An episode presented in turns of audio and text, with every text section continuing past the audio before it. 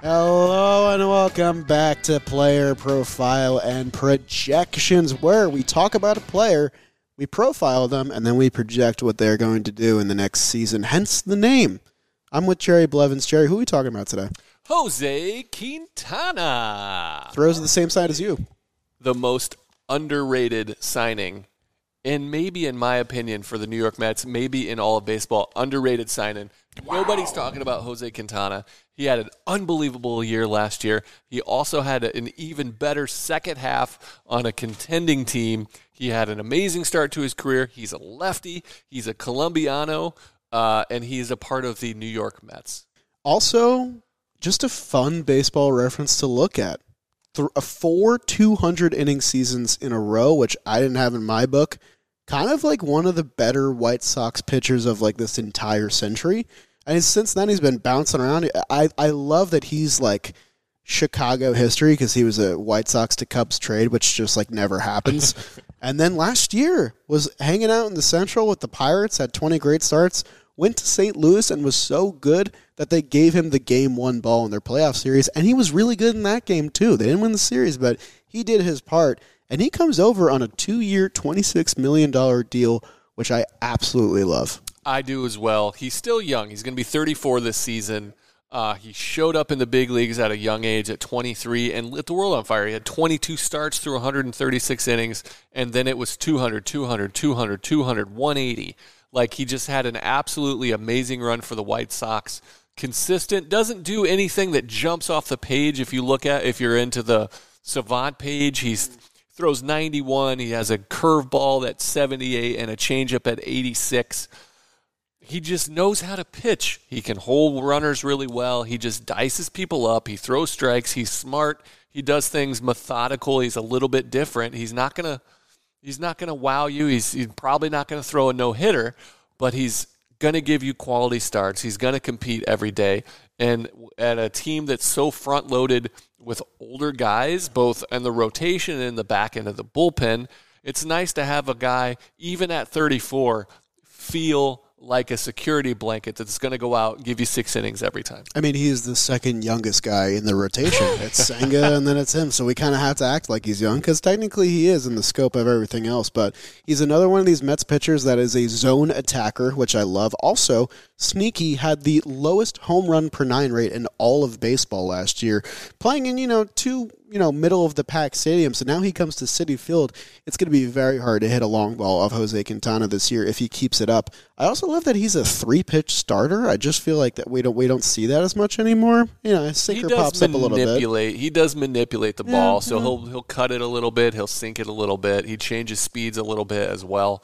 Um, he's just a pitcher, man. An old school know how to get people out, doesn't do anything particularly amazing where you're like, that guy is going to be a star, but he knows baseball. And, in a, like I said, in, in a rotation that might have some uh, injuries or that probably is going to have some IL trips like every year, like yeah. the, everybody does, it it would be nice for him, and this is what they signed him up to be, to be that steady presence. And in every full season, if you take out the rookie year and the COVID year, he's given his team at least 160 innings, which is like no small amount. That's a huge boost to any team that's just looking to eat some innings during the long stretch of 162.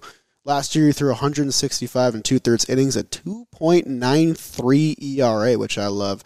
1.2 whip, 7.4 K per 9, the lowest home run per 9 in baseball, a 299 FIP, and 4 fWAR. He had one of his best major league seasons in kind of the second half of his career, which is always encouraging, and he joins the old man Mets.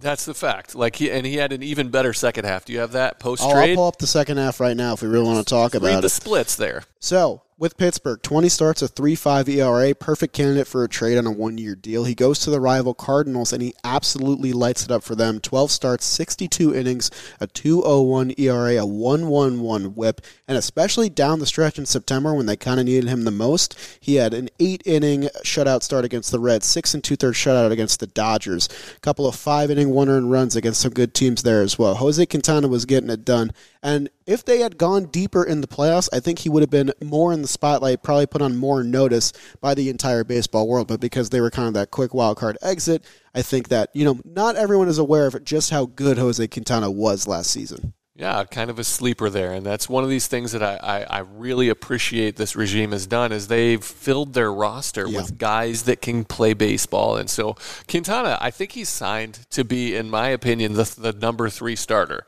So it's Verlander, Scherzer. Then I think he's that steady presence number three. You have Carrasco behind him, who again we'll we'll cover Carrasco if we already had. Uh, yeah, and I think he's a very good pitcher, even at his age, with some of the the unsteadiness of his injuries.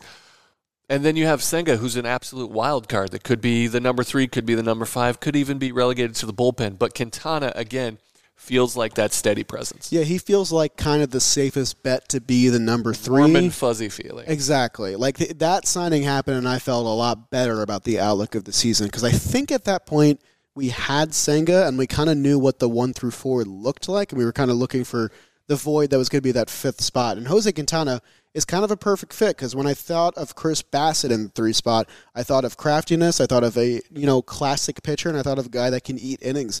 And Jose Quintana profiles as all those things. They're very different pitchers in the way that they get outs, but in terms of the services that they bring to the Mets, Jose Quintana is an established established pitcher like Chris Bassitt was. He has a whole catalog of full seasons. You know, he has one, two, three, four, five, six, seven, eight seasons of his career with at least 31 starts, which is a massive amount of starts. And that's really beneficial to any ball club, especially when you're only paying him $13 million for the year when a bunch of these other Mets are making boatloads of money. How's he gonna live?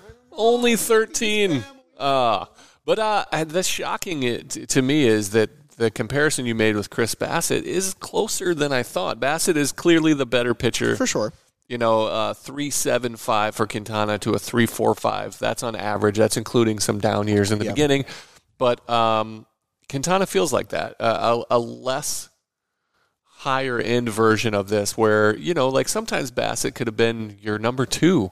I think the thing, like Bassitt, higher ceiling maybe, Yeah, but I think Quintana Lower has a floor? higher higher floor than Bassitt. I I don't. know. disagree with that. I think Quintana. Yeah, I I, feel like I know what I'm going to get, if that makes sense. I feel like he's a steady presence, but we've seen in the past that he's sometimes not been that great. But I think he's turned a corner, and and, and I think he's a, st- like that steady presence. I still think we'll get probably very average numbers, and if we get anywhere close to what he did for St. Louis, oh my god, what a steal! ace caliber pitching. And you mentioned the kind of a, you know some bumps in the road in the past. In 2021, arguably the worst season of his career, especially recently.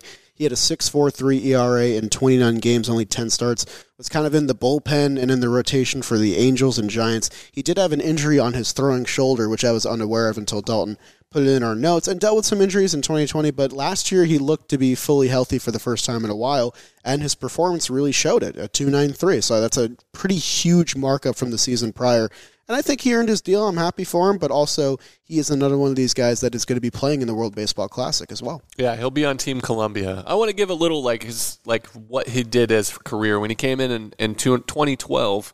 Like he was a full time starter that we talked about his innings, but it was like the low threes, like a sub three five every single year. Just an absolutely very good high end number two kind of pitcher. Yeah. Um, not a true ace, but that and then when he got traded or signed the big deal with the Cubs too, he was kind of like a low to mid fours guy, Yeah. which is again very solid average stuff, but not what he was. And then the last couple of years, he's kind of put it together where he seems like he's back to that uh, high productive peak of his career at a later age. Can I ask you some fun trivia? Please do. Okay, so I mentioned before that there was that trade between the South Side and the North Side, White Sox and Cubs. Do you remember who went to the White Sox in that trade? There are two players in that trade that are currently on the White Sox roster, kind of big pieces of that roster. From the from the Cubs, what from year was Cubs. it? This was way back in 2017, almost six years ago. 2017 Both these guys were prospects at the time, obviously. to the Cubs. Mm, uh, nothing's popping up, and I don't want to give blank space too much on our podcast, but One guy who finished either third or second in the Cy Young last year, Dylan Cease, and then Eloy Jimenez. So both those guys went in the deal for Jose Quintana. Kind of a haul. hell of a, kind of a fucking haul for the White Sox there. That's a hell of a trade. But that just kind of speaks to the kind of pitcher that Jose Quintana was capable of being, even you know that short time ago. And I still think there's something there in the tank. Uh, he's never been like an overpowering kind of guy, never the high strikeout numbers, but I think that that's good. It bodes well for long term success, and clearly it showed last year. And if Quintana can put together even 150 innings for this club, throw 30 starts, and you know we're gonna have Tylor Megill, David Peterson, Joey Lucchesi, all those guys in the back waiting and itching for their opportunity. Jose Quintana, I think, is a guy that you can really rely on for next year. Yeah, I think so. He's he's looking at a savant. He gets a lot of people to chase out of the zone, which is a key for a guy that doesn't throw anything that's a true swing and miss pitch. Absolutely, he's a guy I'm, I'm very curious to see because I feel like I've never really had the chance to watch him pitch that much. He's mostly played for Central teams.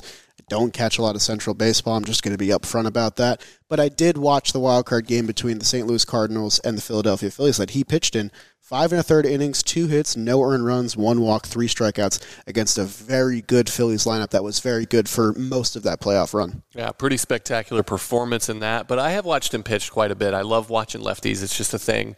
And uh, you know, having played winter ball in Colombia myself, I feel a tie to Colombian people. I don't know if they feel it back, Sure. but I definitely uh, root for Colombian ball players on a different level. Uh, the Donovan Solano, Jhonatan Solano, those guys. But um, I like the way he pitches. He's got smooth mechanics. He's good at holding the runners, and he pitches and he works pretty quick. So I think it's going to be a fun watch for the whole season. It's probably going to bode well for the pitch clock too. I didn't even think of that. That's He's a fast fact, worker. and that'll help him because he's already used to it. He can take advantage of it. So his 2023 steamer Oh, projections. yeah, we didn't even get to that. Give Go me a for it. read. Yeah, so 158 innings for him, which seems pretty much on par for the, the rest of his career there. 29 games started, a 3.81 ERA, which you know feels a little high. 129 whip there, 146 strikeouts. That's good for an 8.3 K per nine, a 1.06 home run per nine, which is way higher than his mark last year, and then a 1.9 fWAR. So Steamer has a lot of regression actually here for Jose Quintana in many aspects. That, see, I like what the what they projected. It wasn't a full regression all the way back to when he was like at his worst, but it wasn't all the way back to where it was his best. I think they found a, a right in the middle. Maybe see some regression to the mean of his home runs per nine, which is you know that was elite. That could be a fluky kind of thing uh, statistically because you don't throw elite spin fastball that kind of thing, but. I do find 1.06 high, but I mean, if you go by his career numbers, he has half of his seasons basically is under one, and he's going to be playing at Citi Field. You know, we've mentioned this a couple times. Notoriously tough ballpark to hit a lot of home runs, and I think that that's kind of a match made in heaven. But Steamer might not think so. I think we might see regressions in other facets of his game, but at the end of the day, a 3.81 ERA and 29 starts is probably exactly what the doctor ordered for the Mets. I think if they get this, uh, they would be very, very happy. A 3 ERA is spectacular for your number three, number four guy. Um, and he throws 158 innings. I, uh, you know, I agree with you. I feel it's a little bit low. Spoiler alert on the over under, maybe. But uh, I, I think if they got this, once again, they would be very happy. If they get performances basically across the board from what they're, they're projected to do from all of their players, it's going to be a very successful, t- uh, you know, New York Mets season for 2023. So let's let's kick it to the over under a little bit here. Do you like the mark that Max set it at? Do you like the Mark? I think I'm into it. It, ma- it, it makes it a tough decision for me. I'm not fully decided yet. Uh, Max picked ERA for us, obviously a good one for starting pitchers. He set the mark at 3.50. Quintana was 2.93 last year, 6.43 the year before, and 3.75 for his entire career average. Are you leaning a certain way right off the bat, or is it kind of a, a thinking process for you? Um, I- I'm definitely leaning one way, but uh, I'm not 100%. But I think I'll go first since Okay. I'm going to take the over. Okay. I think it might go more towards the 3 8 that he's projected, and I think that's a very, very good season for him. It's not a failure. It's not a, a, a slight to him at all. I just do think it might end up over that three three five, and if it's under, wow, that's a great great year. I'm to say under, and I'm to rationalize it with two things. So, one, if you know anything about the St. Louis Cardinals, you know that they play fantastic defense. And I do think Quintana was great for them down the stretch, but I also think he might have benefited from an improved defense between Pittsburgh and St. Louis. He had a 3.2 FIP with Pittsburgh and then a 3.5 ERA, so that's a 0.3 difference there. The exact difference between his steamer projection and the over under mark that we set. Maybe Max did that on purpose.